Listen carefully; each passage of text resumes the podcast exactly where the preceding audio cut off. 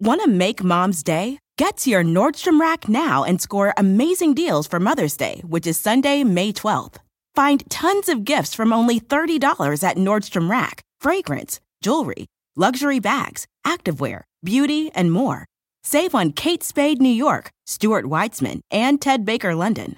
Great brands, great prices. So shop your Nordstrom Rack store today and treat mom to the good stuff from just $30. Life is a highway, and on it there will be many chicken sandwiches. But there's only one McCrispy. So go ahead and hit the turn signal if you know about this juicy gem of a detour. Hello, and welcome to another episode of I Weigh with Jamila Jamil, a podcast against shame. Uh, sorry about how sexy I sound right now, but I've got a bit of a bit of a bug. You know that bug that's been going around. It's fucking freezing where I am, and wet and cold and miserable, and I'm pissed. I am fully pissed, not in the fun, drunk way, in the angry, miserable, self sorry way. Uh, and so, yeah, having a shit time. If you're having a shit time, I'm right there with you. I'm, um, I'm wearing clothes that I have now been wearing for about eight days. And I stink and I look like what can only be described as an actual crust. I'm a crust of human. I have human and dog food like deeply embedded into my jumper and I uh, have a face like a slapped ass. I just look furious. So I don't know if you're aroused after hearing that, but uh, I am.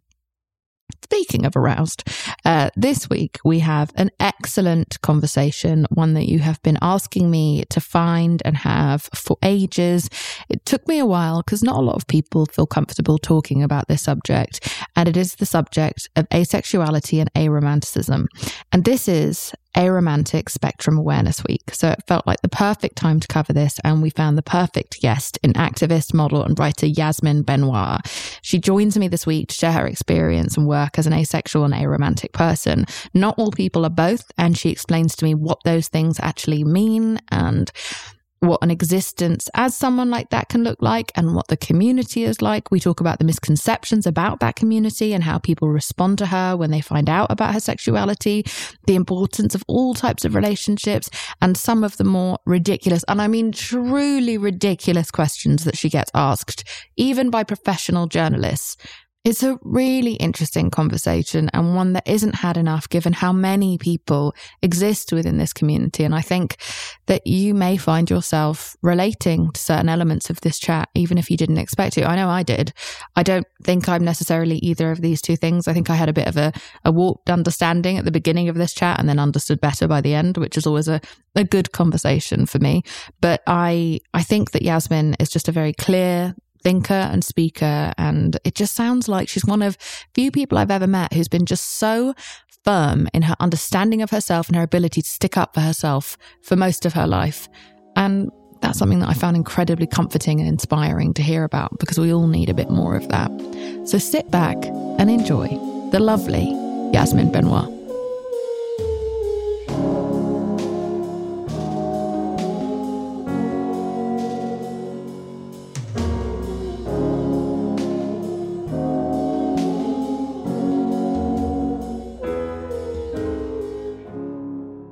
Yasmin Benoit, welcome to I Weigh. How are you? I'm great. Thank you so much for having me. I'm so happy that you're here. This is a subject I've wanted to cover for ages and ages. And the community who listen to this podcast have been begging me to find someone, and I, I couldn't have found someone better than you. So I'm thrilled that you're here. Uh, this is obviously a mental health podcast, and I, I would love to talk to you about mental health. But before we get into it, for context, you are an activist amongst the kind of asexual and aromantic spaces. And I would love for you to explain what those two things mean in case it's new to someone. Yeah. So being asexual means experiencing little to no sexual attraction towards anyone, regardless of their gender. And similarly, but not the same, being aromantic means experiencing little to no romantic attraction mm-hmm. towards anyone, regardless of their gender. So you can be asexual and not aromantic, and you can be aromantic and not asexual, but I happen to be both. Right, right, right just quickly, when it comes to aromanticism, I guess I always find that one confusing because what is romanticism. What is romantic? Who got to define what is romantic? Like we've been so force fed and bombarded with romantic imagery and romantic songs and romantic gestures. I, I never know if that's even a real thing that anyone feels or if it's just something that we have come to expect in our society. Do you know what I mean? I don't know if that's just because I am a romantic, but I definitely don't identify at all with anything romantic. I mean, I'd go a step further and like say I'm a sentimental. Like I don't, I don't have any kind of like, um, I don't have any feelings or tendencies in that way. And I, I wonder, am I a romantic or is romance even real? It's a good question. I mean, that's a very kind of quite an aromantic thought process, but at the same time, it's, there's a, a distinction between not really liking kind of like mushy stuff and being aromantic because mm-hmm. there are some aromantic people that do like, you know, they like Valentine's and they like, you know, holding hands and all that kind of thing. But it's, it's about that, that, and it's, it's hard to explain whatever, what is romantic love? Like, what is that feeling? Whatever that feeling is that for some people very much is entwined with the direction their sexuality goes in. For some people,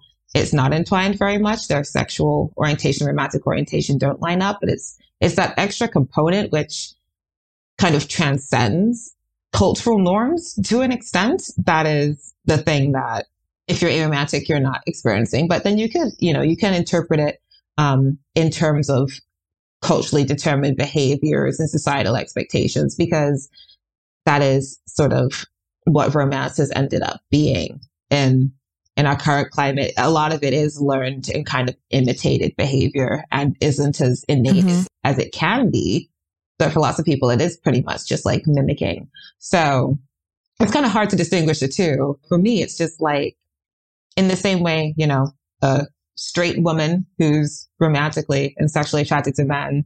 So some people might still be capable of still falling romantically in love with a woman, but for other people, it's like, that's just not the way it goes. Like, that's just not the way my capacity goes that way. And for me, it's like my capacity just doesn't go that way for anybody.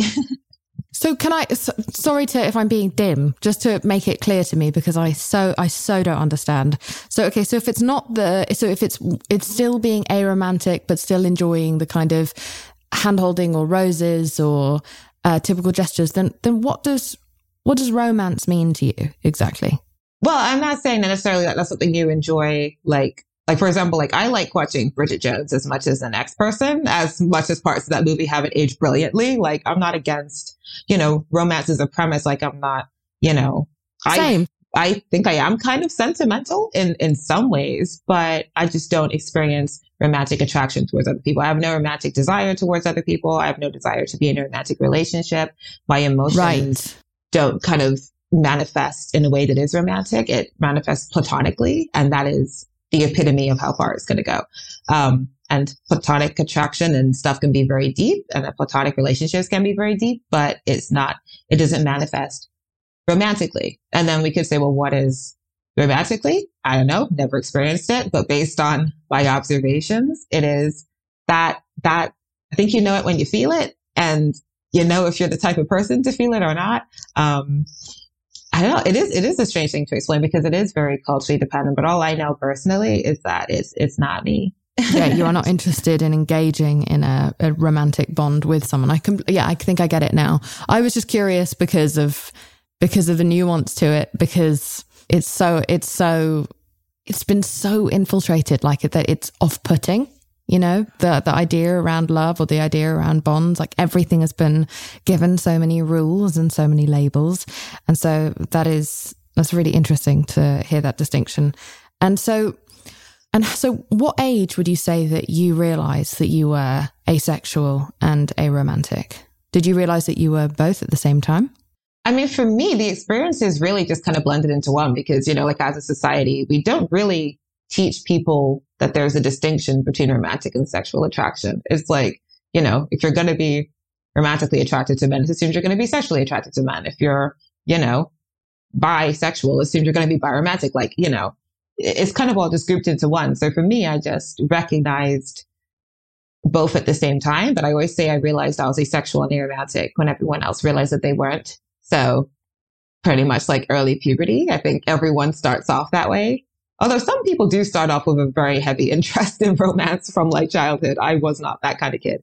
Um, but then, you know, in like early puberty, the kids stopped wanting to play together and started fancying each other and wanting to go out with each other. And then that just became more and more obvious, you know, um, when you became teenagers and your sexuality became directed towards other people. That just didn't happen for me. And I didn't discover the terminology though until I was about 15. I sort of assumed it would kick in for me, but at the same time, I wasn't going to encourage it because it looked like effort to me. Yeah. Well, you went to a girls' school, correct? Like, in order, because you thought at the time, like, that will take off the pressure. And that means I won't have to face that conversation because it'll be single sex. But what Terrible instead, ha- yeah, what instead happened? I felt like it was all we talked about at school. Yeah. like in my defense, I was 11 when I came up with that idea. Yeah. of thinking if we take boys out of the equation, everything will be fine. No one will care about dating. No one will care about sex and we'll all just go back to normal. Um, but then I very quickly realized that lots of people in my school would rather not be in an all girls school. They would rather be around boys and they felt deprived of boys. And the stereotypes about all girls schools are true. I think everyone was, everyone's horniness was then just directed towards each other because they were like, screw it. There's no boys. Like, let's be bi curious for a while. Um, that was very much a thing. So it actually just made what I wasn't doing and wasn't feeling 10 times more obvious. Yeah. And it than it to, might have done otherwise. it led to bullying, right? I mean, who's to say, by the way, if you'd gone to uh, a mixed school, if that would have been necessarily different? But you you struggled uh, because, well, no, you didn't struggle. You had a tough time because other people struggled to understand your disinterest in the subject of boys and romance and sex. Yeah, they kind of made their problem my problem. I was not inherently concerned about it. Um, I feel like as a teenager, you know, there's so many other things going on. I was like, why am I going to worry about what I'm not thinking or what I'm not feeling? I have things I'm actually thinking about to worry about. Um, but yes, other people saw it as being very abnormal. And I very quickly started getting questions about like what was wrong with me. It was almost a bit of a, a kind of running joke throughout my yearbook to work out what's wrong with Yasmin. Even the teachers were in on it. It was a whole thing. Oh my Trying to figure it God. out and coming up with all kinds of, yeah. That's so And inappropriate. coming up with all kinds of, I know. I love to think that hopefully nowadays that we wouldn't be able to let that uh, happen. But in the late 2000s, 2010s, yeah, it was anything goes. So yeah, just lots of theories about, you know, whether I was abused as a child, whether I was uh, traumatized or kind of mentally or physically ill or just stunted. Um, which wasn't the term people were using back then. They're using a much more inappropriate word that you can't say now. Um, but yeah, it was lots of those theories. Oh my goodness, that's that. Yeah, it's um, it's a really really tricky one. I mean, I I am not asexual, but I didn't have any interest in kissing or having sex with anyone throughout my teens or even into my early twenties, and I was mocked relentlessly at school. It was truly, truly relentless, and it was actually quite unbelievable how much people insist upon just because they want to grow up maybe a little bit faster that they really try to like impose that on each other. And i feel like so much of our society imposes on people. And i can't imagine how much you must have felt imposed upon uh, especially as a growing teenager I, I think i was 21 when all of my friends collectively gave me a copy each of the 40 year old virgin to freak me out. Uh, you know, we were just young and stupid, but everyone thought it was this like, you know, became this like huge running joke where everyone became obsessed with when I was finally going to kiss someone and when I was finally going to have sex. And I'm not sure if I would have even kissed someone at 21 had I not felt so pressured by everyone by that point because they were just like, you're officially an adult, you're 21 years old, you're actually getting to a point of freakdom. And I caved and I kissed a friend of mine. And then that kind of, you know, then things sort of pro- progressed from there. But it was a, like when I look back on it now, hearing you talk about it, it was a wild amount of, it's like a really personal thing to pressure someone into. It's very, very odd. And it, it really makes people uncomfortable in a way that is it- so peculiar. And I think one of the things that was so sort of worrying about it is that when it's such like a universally accepted conclusion that everyone's jumped to, even though I was quite content with myself, I'm like, does everyone know something I don't? Because everyone is saying the same thing. Like no one is accepting that I might be asexual. No one's listening to my answer, like whether adults or kids, everyone has concluded it. I mean, I got called a pedophile for the first time when I was 16. Like these are the things that people will jump to before they accept your answer. And so after a while, you're kind of like, oh my God, like, is there something wrong with me? And they noticed something that I haven't noticed. I was about to I was about to ask you like did that lead to your own self-doubt because for me it really made me wonder I was like am I a freak is there something wrong with me for not wanting to do this like I I just didn't I just didn't have the urge like there was a part of me that wanted that part of my life maybe just so that I could feel normal you know I was putting out the signals but I I didn't actually feel that compelling urge to actually go forward and do something um at what age did you start to experience any kind of wavering doubt I mean, I know it's like it's strange to me. I think I'm I've always been quite a march to the beat of my own drum type of person. So for some reason, despite all of this, like it never made me inclined to actively try and change myself, which probably would have been helpful at the time because then I well yeah in a way but it would have fucking traumatized you yeah but it would have it could have traumatized you yeah because I know? would have had to force myself into yeah like it wouldn't have been good for me to try and force myself into those situations but at the same time I'm like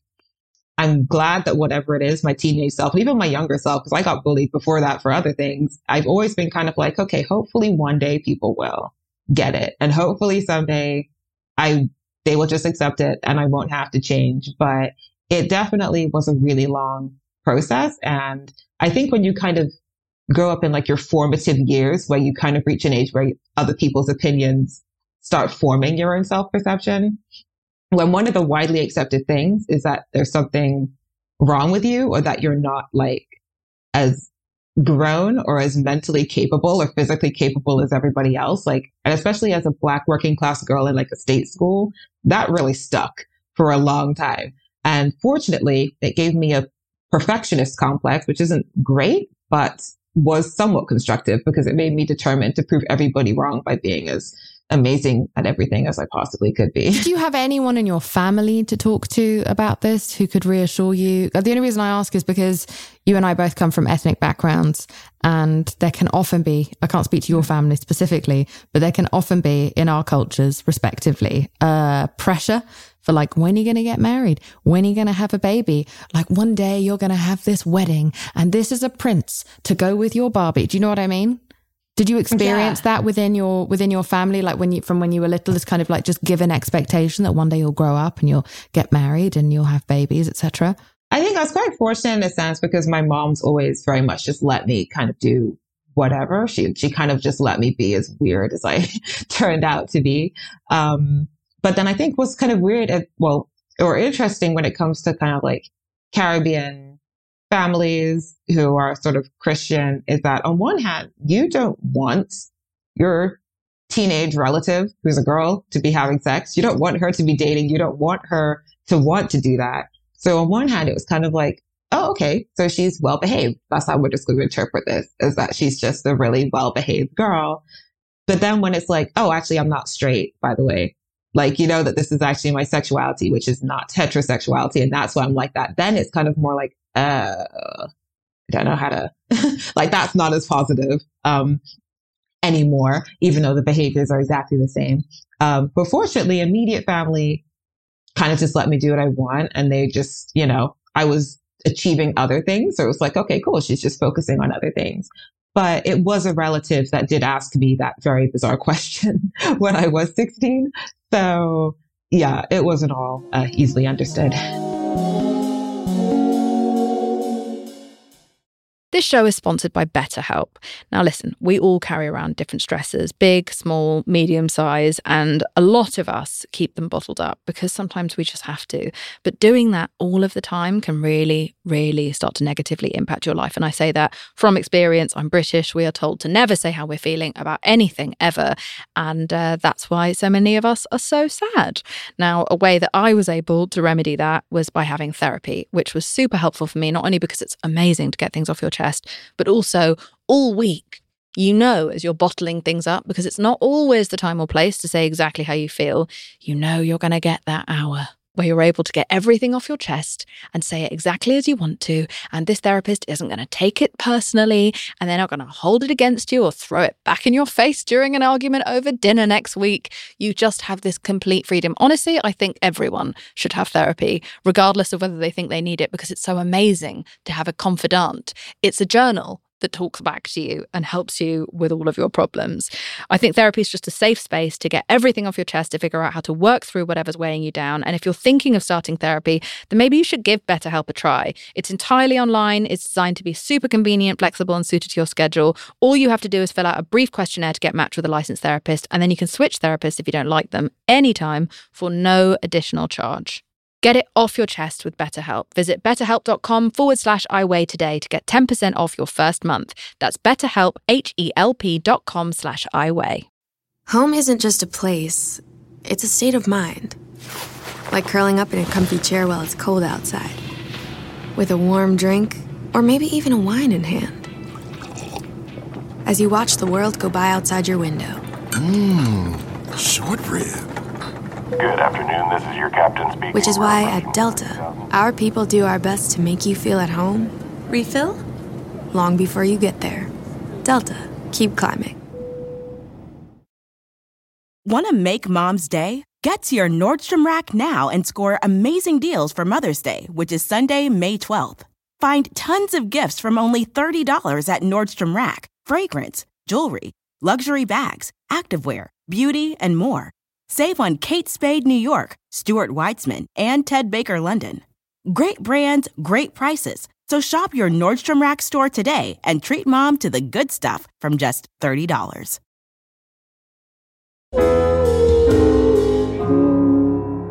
And so, what impact did it have on your mental health? Even though you were sturdy, even though you marched to the beat of your own drum and you had um, parents who didn't push you in any particular direction in that way, was there any kind of negative impact in your life from this? By the way, just to be very fucking clear, sorry, not from being this, but from the fact that there is such a, I mean, even now in 2023, years and years and years after you first realize, there's still a complete lack of information and understanding around it. And so I wonder what, what that's been like for you emotionally. Yeah, I think it was always, it, it was quite layered because it was never just that I was asexual that made it difficult for people to understand is I was asexual and black that people didn't understand. I am pretty sure that if I was white, people would have accepted my answer a lot sooner because I was in school during like the Tumblr era where having sort of niche orientations was pretty cool. Like it was a pretty inclusive environment, just not for me. Um, people just I was so sexualized from a young age by my peers. It was like, this just does not compute for you. And in turn, because you, I was like a young black girl, like people sort of expected you to be sort of even more fast in growing up. And so the kind of stunted stereotype, the whole she doesn't understand things properly. She's not as mature as everybody else. She's more childlike and oblivious that had a very negative effect because it meant that people literally assumed I was like stupid in multiple aspects purely off the basis of this one thing that made me eternally childlike to them. And so that kind of gave me a complex because I was like, anytime I did something slightly wrong and people saw it, I thought, oh my God, they're going to think I'm stupid. Oh my God, this is confirming everything because I spelt this word wrong or because I did this tiny thing wrong. So that gave me such a complex, like even way after I finished school, I didn't want to get anything wrong ever, which is kind of exhausting because it's impossible to not get anything wrong. It's so it's so interesting and so like did that manifest in any kind of you starting to pull away from people? Did you ever feel shy about telling people? Was it something you avoided in conversation or did you just kind of wear it loud and proud on your chest and you were willing to be like the people who accept it are going to be my friends and everyone else can go fuck themselves? I'm just curious. I mean, for me, I sort of I, I I tried to come out. You know, when I first discovered the terminology, I was about 15. And when I saw how unsuccessful that was, because no one believed me. And all of the kind of questions and assumptions were so weird. So patronizing, like, right? It's just like you just haven't met the right person, or you're just afraid, or you're just shy, all of that. Like you'll change when you're older. This is kind of like Yeah. pat on the head bullshit that you get from everyone. Yeah, it was definitely things like that. But then also, you know, the kind of darker stuff like, oh, well, maybe you have a perversion. Like, let's test you. Let's show you porn and see what happens. Like, all these kind of things. And after a while, I'm like, I'm just not going to mention it. So I lived by like a don't ask, don't tell policy for a really long time. Like, uh, people that knew me in college, university, post grad had no idea. I kept it incredibly quiet. I became an expert at avoiding any conversation relating to dating or sexuality. So I just didn't talk to people that much, um, just to kind of avoid that coming up again because it's like I know where it's going to go, and I just didn't want to do it.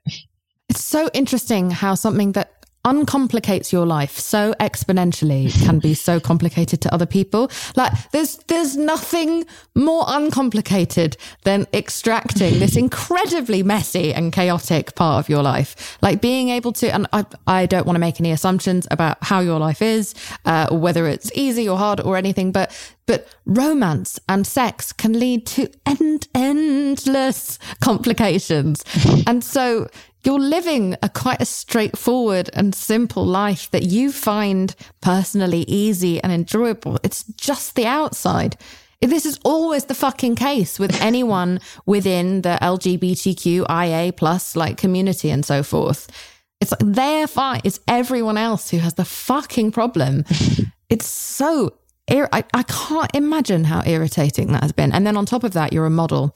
And so you're extremely beautiful and um, an object, as in, I'm not calling you an object, but you are considered an object of desire, of specifically desire, right? And so you're, it is your enticing beauty that, that draws people into your image.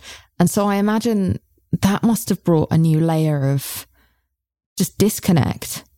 I mean, it was, it's interesting because I think it was another one of those things that was more perplexing to other people than it was to me because I didn't get Oh yeah, I didn't mean I for thought, you. like, oh, Yeah, I didn't mean Oh, for you. I meant for other people where they're just like they where they're expecting you to sell this thing, not necessarily sex, but they're there, there is a romance to models. And so people who meet you who then hear that you're a model must have certain expectations of you.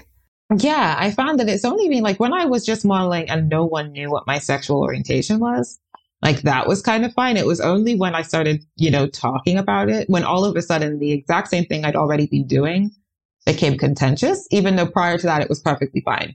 And that's when I was like, oh, did you really think that I was like sexually unavailable to you before? Because I wasn't. But obviously now that I've said I'm asexual, then from not just men, but also certain turfy feminist women are also like, you can't dress like that then. If you aren't experiencing sexual attraction, I'm sorry, people what? should not Dress like what? sexually attracted to you. Dressed like what? Like they just say that like, you know, you shouldn't just do anything. Like I shouldn't wear makeup. I shouldn't do my hair. I shouldn't wear skinny jeans. I shouldn't do anything that would make someone potentially be attracted to me. And it was very bizarre when that started happening because I kind of assumed that we were beyond that idea. The idea that what, oh my God, that what we wear should be our responsible to control other people's reactions to it is fucking extraordinary from people who call themselves feminists. I say feminists in like heavy quotes. Really fucking ridiculous. I'm really sorry you've ever had to hear such ignorant shit. It's one of the most common things I hear nowadays. It's always like people have really hung up on that. And it's weird because as an activist, I never thought that was going to be a central thing to what I was talking about or what people would think of.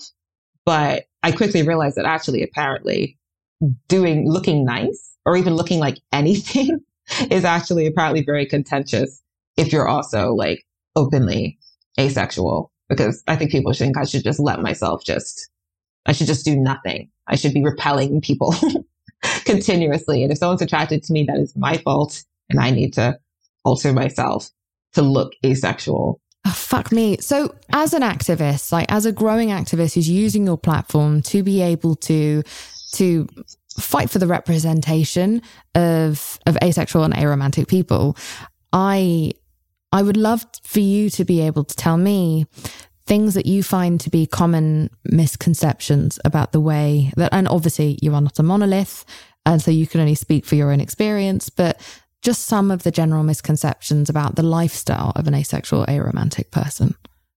Yeah. And I feel like they're similar, but they're slightly different. I've always said that I feel like when it comes to asexuality, people tend to think there's something wrong with your body, but when you're aromantic, people tend to think there's something wrong with your soul in a sense, because it's so tied to this idea of romantic love, which is seen as being like the epitome of human connection. So very quickly, when I've told people that, you know, I don't experience romantic attraction, like the term sociopath comes up a lot. The term narcissist comes up a lot. I think it's just because people think that, again, this emotion is, is so much better and more heartfelt and more significant than all the others. And if you don't have that, then you must not value anybody in any way. But it's like there's more than one type of connection you can have.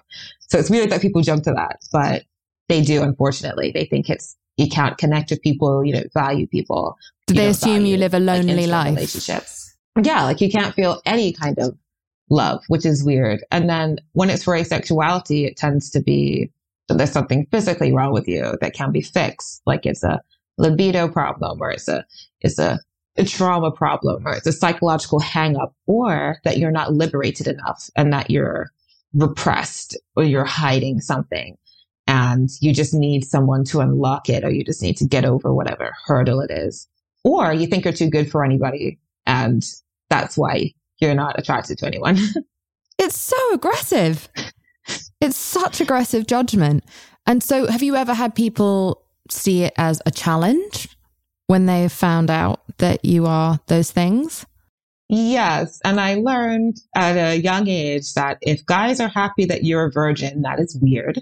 And that's a red flag because I got a lot of, I remember once I was working in a bar once and some guys were talking and I sort of mentioned that I hadn't been with anyone before because they kept quizzing me and they did like a celebratory virgin dance, which kind of looked like an Irish jig.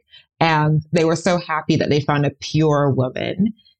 And I was like, this is terrible. This is horrible. Oh, I got stopped. It was the cringiest thing in the world.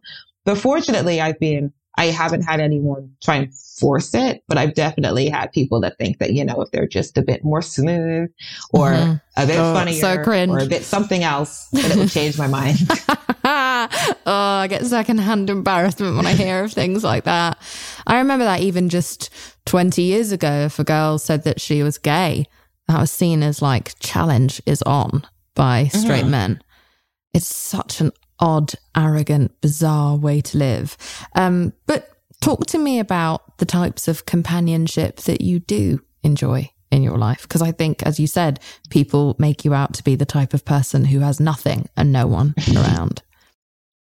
Yeah. And I think it's so sad that people really see, like, you know, romantic relationships as being like the be all and end all. It's like there's so many other types of connections you can have. And for me, as someone who you know, when they say, are you friends or are you more than friends? Like for me, there is no more than friends. Like that is it. So I'm going to put that energy into the friendships. Like I will value that as, you know, the most important kind of connection and not as the secondary one to a romantic relationship. Cause for me, like that is the most important kind. So I like friends, like most of my friendships are kind of long like lasting. Like I've had friends that I've known since I was like three and friends that I like met in secondary school and friends that I met in college and like good, like most people I know I've known for at least four to mm-hmm. 20 years. yeah, I, I um, completely um, feel the same way. I also think friendship is the most important relationship that you'll ever have, in my opinion. And that's, you know, because I'm not going to have children. So I'm sure there's also a very important relationship there. But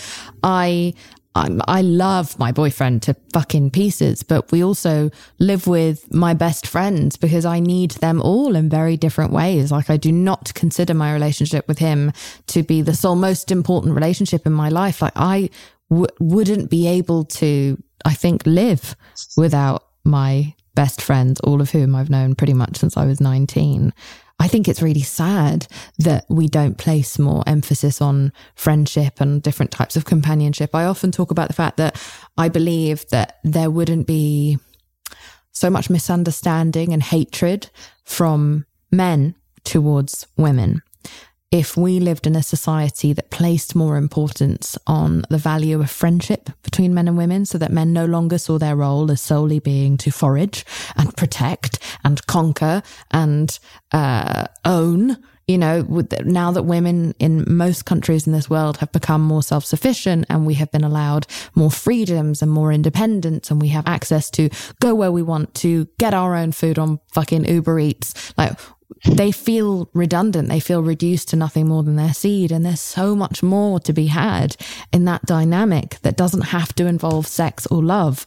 And if we could just put more fucking emphasis on that, I feel as though there would be so much more peace in this world. There'd be so much less resentment and terror of our independence, which is why we see women's rights being stripped back left, right, and center as a direct backlash to how fast we're progressing.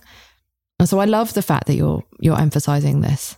It's true. I think it's also it's it's like the whole idea of a friend zone, which you know you tend to hear that when if you don't want to make a friendship into a romantic relationship, it's almost seen as like a punishment. It's like, oh, you didn't meet the standard. You don't get to, as you said, kind of conquer the girl. Like she's still not yours. And it's like, but there's nothing wrong with being friends. That could last 10 times longer than the romantic relationship might have done. Is this whole idea of sort of, I don't know, like ownership in a weird way. And I just think that if we just kind of deprioritized romantic relationships and place that equal value on all the things that come with friendships, if you take the sex and the romance out of it, it doesn't make it any less valuable. I think everyone could do with that mentality. And I think it's very cool that you live with your boyfriend and your friends. I think that is goals. yeah, I, I, mean, and I'm almost 40 and I will always live with them. Like, I'm gonna, I don't care if we have to like chop our bedrooms in half, if they end up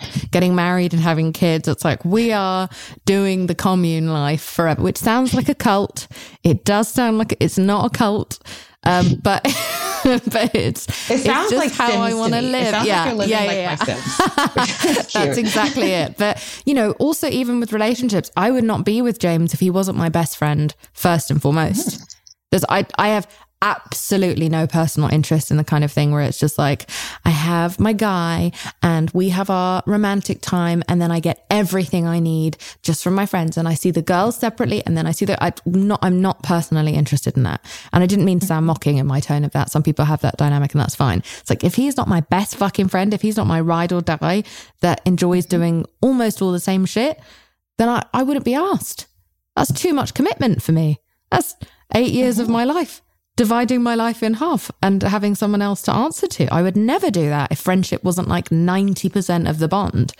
And and I love the fact that you're you're emphasizing the importance of that. Want to make mom's day? Get to your Nordstrom Rack now and score amazing deals for Mother's Day, which is Sunday, May 12th. Find tons of gifts from only $30 at Nordstrom Rack. Fragrance, jewelry, luxury bags, activewear, beauty, and more. Save on Kate Spade New York, Stuart Weitzman, and Ted Baker London. Great brands, great prices. So shop your Nordstrom Rack store today and treat mom to the good stuff from just $30. Life is a highway, and on it there will be many chicken sandwiches. But there's only one McCrispy. So go ahead and hit the turn signal if you know about this juicy gem of a detour.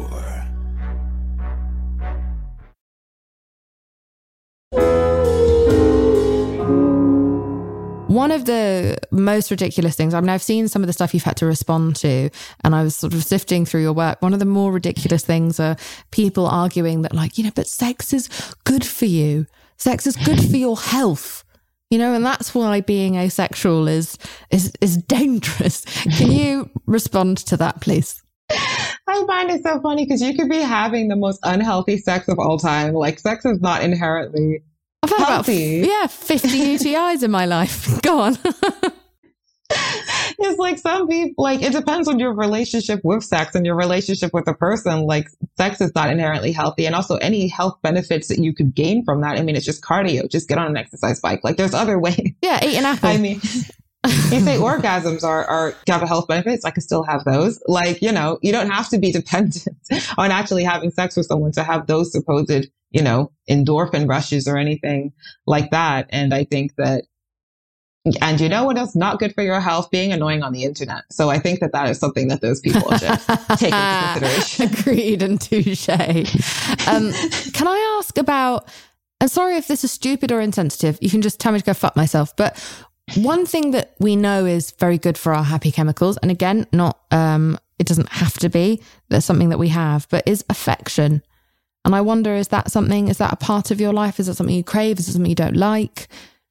I'm just curious. I mean, I think I like it. I'm not like a overwhelmingly snuggly person, but I don't know. I, th- I guess it just kind of depends on how you communicate affection. Like for me, as someone who socializes in doses and doesn't need people around all the time, like my way of communicating affection is if we meet up and we will probably have like a four hour conversation and I might not need to talk to you for two weeks, but like that, that was my way of showing affection. It, it's not like a cuddle. It's more of a just sort of wanting to get it's emotional head, affection that you offer your feelings and what's going on with you. And i i like things like that. Like if i'm going to socialize i need it to be like a kind of deeper thing. So i guess that's how i think of affection. But also i have like a lot of familial affection. Like me and my mom are snuggly actually. So i guess i am snuggly in that sense. And if i see a dog i will snuggle like instant so yeah. Okay. yeah. I mean, I only say that because of like oxytocin, things like that. It's like good for our it's good for our bodies to have a little bit of a cuddle, but also, regardless of whether you're asexual or aromantic, some people are just not into, they're just not into affectionate vibes. And so I was just curious because if there is the lack of the physical intimacy, I was just wondering if that's ever something that you crave, but you seem to get that from your lovely sounding relationship with your excellent, stable, cool mum. Yeah. And also, like, I don't know, I'm, I think in terms of like, you know, the kind of physical thing, I don't know, I don't like people's bodies making me hot. Like, I don't like sharing beds with people and things like that. It like distracts me from my own sleep. So I don't really need that kind of proximity, but I do like, I know, emotional proximity, um, will suffice in that sense. I don't think I'm not a big snuggler, but I'll, I'll snuggle my mom, but I don't really need to snuggle other people. and so, what are some other misconceptions you feel like people have about people within your community? I. I think that one of the otherwise it's, is, I guess, just that you can't live like a kind of happy, fulfilling life while being asexual or aromantic, especially if you're both. I think if you're just aromantic, but you're still experiencing sexual attraction, then it's like, okay, you're missing the love part, which people think is very important, but you're still getting the sex part. And if you're asexual, but you still experience romantic attraction, it's like, okay, you're kind of, you're still getting some of it. But when you're kind of both people, I think we've all been so conditioned to think that, you know, sex is fundamental to your life and to your health and to how you connect with people. And that romance is the most important emotional state that you can feel and be in. And if you don't have either of those, then you're like an incomplete person. As the saying goes, you need to find your other half. And that usually needs to be a sexual and romantic partner. And that is quite a heavy message that everyone in the community gets a lot. I think that's the message everybody in the world gets a lot. And I think that's why you see people who just can't be single and whether it's a bad relationship or not, they just need to be in one because we're taught that that's what you need to do. But yeah, I, I mean, I get, is... I get pressuring for not wanting children, not wanting to get married. You know, people think there's something wrong with me and that's way more traditional, my lifestyle than, than that of someone in your community, according to the eyes of our very rigid society. What about am I allowed to ask if you uh, have any desire to have children? As in, like, adopt or whatever, or have your own, or have IVF or anything like that? And it's something that I've thought about. Like, I'm not against it, but I, I'm definitely not anywhere near that phase of life yet. I still feel like a, a big kid in some ways. I don't, I, I, I can't see myself looking after anything. I start with a dog, see how that goes and then you know highly recommend highly highly recommend it's the best thing that's ever happened to me it did backfire um, because uh, then i was absolutely sure i didn't want children because nothing could ever be as sweet as my dog um, but i uh, but I was just wondering because I think that that might be a misconception some people have then about aro and ace people that well then they are so selfish or narcissistic or sociopathic. Like there's something I think they feel like there's a chip missing, right? Yeah. In, in in those people. And so therefore they presume, well, you wouldn't want a family I think that's an important thing to be able to put out there in case anyone's thinking, well, maybe I'm not allowed to have that because I'm not participating in the other parts of that culture, or that child wouldn't be raised with a second significant other. But also, you might do it with a friend, or loads of people yeah, are raised like with there just are one things parent. you can do. I mean, it's not like you know having a baby with your romantic partner is foolproof. No, it's exactly. hence the number of single parents. Like, it doesn't necessarily mean you're going to raise a kid together. And I think there's only non-traditional types of family structures you can have. And also, I always find it funny because people would, they wouldn't say it to me directly, but they'd say it to my mom. They'd be like, oh, so no grandchildren for you then. And it's like based on what? Like, you know, lesbians can have babies, you know, gay people can have babies. So why would it be inherently assumed that if you're asexual, that that you can't do that. Like I've always found it quite strange that people very quickly jump to that without even thinking about it. It's like, yeah, it's fine if you don't want to have them, but there's no m- mental, emotional, or biological reason why I would innately not want to just because of my sexual orientation. Is it just frustrating and tedious generally, rather than like? I just, I just wonder like, what that must be like dealing with all of this. Then all of these presumptions all the time. I mean, I know I can see that you find it amusing, but I also know from how much work you've done in this area that like it comes up constantly. You get really crass questions in the media, like really, really fucking graphic, crazed questions that I couldn't believe. And so that does that take a toll or are you able to just kind of brush it off because you see it as just quite a simplistic and irritating part of our culture that ties in Uh, with the general sexualization of women, especially black women? I think I know this is going to sound really weird, but in some ways I'm like, fortunately, I was bullied in school, which means that I think that thickens my skin. Like I started getting picked on when I was like, I don't know, like seven, eight. And that kind of continued until I was about 18. So it was like 10 years. And I think that after that, uh, like things don't hit me as hard. It's like it will irritate me if it comes in bursts of thousands, which it sometimes does. But once that kind of wave passes, like I don't hold on to it for very long. So then by the time the next wave happens, it's like I've refreshed, just like my life bar in a video game. Like it kind of goes back down and then the damage, it goes red and then it kind of goes back down again. So I think I'm quite good at just being like, I don't know. It doesn't sink in too much for me, which I think is good because I think if it did, I wouldn't be able to do this because it happens so often. And with your activism, what are the things you most hope to achieve?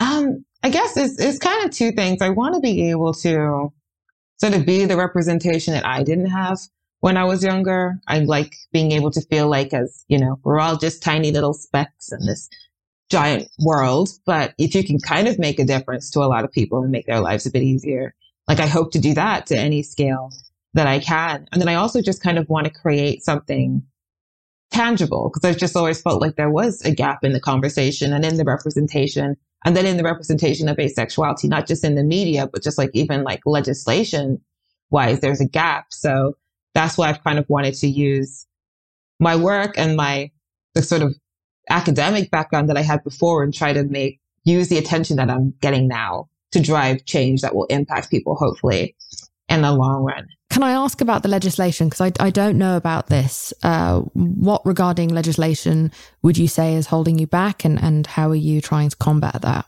Well, like asexuality is not uh, protected by the UK Equality Act. It is not recognized as a sexual orientation under the Equality Act, which leaves us vulnerable to a lot of things. And that's why. Um, Can I ask, like, what?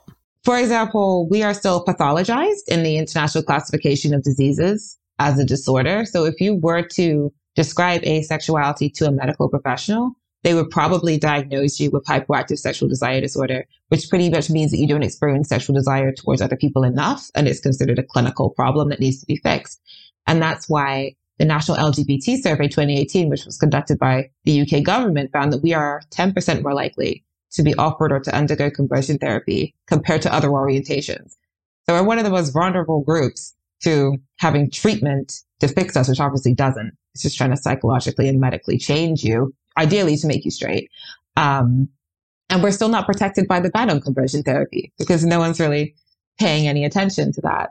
And I think it's things like that, which are, you know, they're things that have impacted other sections of the queer community before. And we've just kind of got left out of that progress. And so I launched um, the UK's first asexual rights initiative last year in partnership with Stonewall, who are one of Europe's biggest LGBTQ plus rights organizations. And we're producing a report into asexual discrimination in the UK. Yeah. This is the Yasmin Benoit ACE project, right? Yes. So we're working on that report and hopefully once that's out, we'll be able to show that, you know, these issues are actually happening. Like there is discrimination in healthcare and work and in education, and we should be protected from that like other orientations are. Yeah, God, I can't imagine what's happening to kids, like to teenagers who maybe think there's something wrong with them, go to a doctor, and then God knows what the fuck kind of advice they're being given. Yeah. And it disproportionately happens to women a lot, I've noticed in the data from GP level to gynecology. Mm-hmm. You go there for a smear test. and next why. thing you know, they're trying to diagnose you with something because they're asking you about your sexuality and your sexual history. And it all just goes downhill from there. And as far as they're concerned, they're looking at the data and they're like, this sounds like a disorder to me because we're taught that unless you experience sexuality in a very specific way, you're sick somehow. We're still in that place, which you'd think our society had moved past that, but apparently not. Yeah, everything. They're obsessed with hormones. They presume everything must be hormonal because everything yeah. is designed for procreation, according to them. Yeah. They assume it's hormonal or it's a libido issue or that it's a psychological thing. So then you have to have sexual therapy to try and unpack your issues, even if there isn't an issue. Yasmin, we get a lot of people writing in about the fact that they sometimes, and they use this word fear, that they may be mm-hmm. asexual or aromantic and they, they worry that they're not going to be able to have a quote unquote normal life. Can I ask what advice you have as such a sturdy person that you are? Like, it just sounds like you just came, just popped right out, just knowing exactly who the fuck you are. Do you have any advice for those people and words of reassurance? Because, I mean, you've turned out fucking great. Thank you. I try. Um, I mean, I guess, I guess it's just a reminder that like you can live a perfectly fulfilling life while being asexual and aromantic. Who you're sexually attracted to, who wants to have sex with you is not a representation of your value or your worth as a person. Similarly, experiencing romantic love towards someone and having them romantically love you back is not a reflection of your character or how affectionate you are, how compassionate you are or how emotionally available you are, how successful you will be. You wouldn't attach that correlation to anybody else. You wouldn't, you probably like, like speak to yourself the way you would probably speak to your best friend. You wouldn't say to your single best friend, Oh, no one's romantically in love with you. Well, then you're trash. Like you wouldn't say that. Like, and it wouldn't be the same for you either. There's so much more to life and so much more bonds that you can experience that have nothing to do with romantic attraction or sexual attraction. And you'll probably realize that not having that in your life frees up a lot of your time and allows you to focus on other things that are also really important. exactly. Exactly. Exactly. Exactly. And, you know, if you are someone who is feeling these feelings or a lack thereof of those feelings, and maybe you did also experience trauma and you're not sure if it was the trauma or if it's just that you mm-hmm. are uh, asexual, aromantic, then I think it's worth talking to someone, investigating it, and leaving the door open for the fact that maybe it's not the trauma. Maybe that's just how you are, and maybe that's beautiful. And now go and pour all your time and thought and energy into something fabulous that's going to make you really, really happy. I think exactly. Yeah, I think it's such an important message, and it's one that is so much more common. Do you have the statistics that currently exist around how many aro asexual people there are?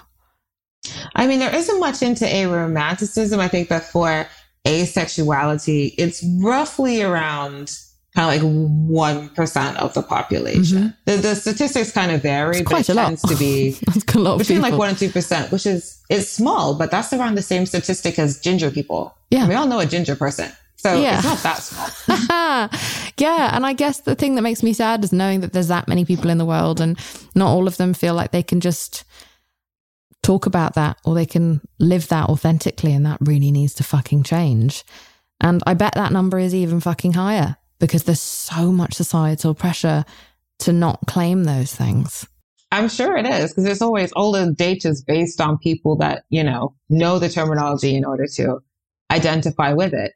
So there's always going to be gaps on it there. And I think that it's, I think it definitely is more common than people think it is. And I also think that it's something that you're going to start seeing more of the more that people become more aware about it. Is there anywhere that you would necessarily guide people to go and look? You know, I know that you found more kind of comfort within all of it when you started to meet other ARO and ACE people.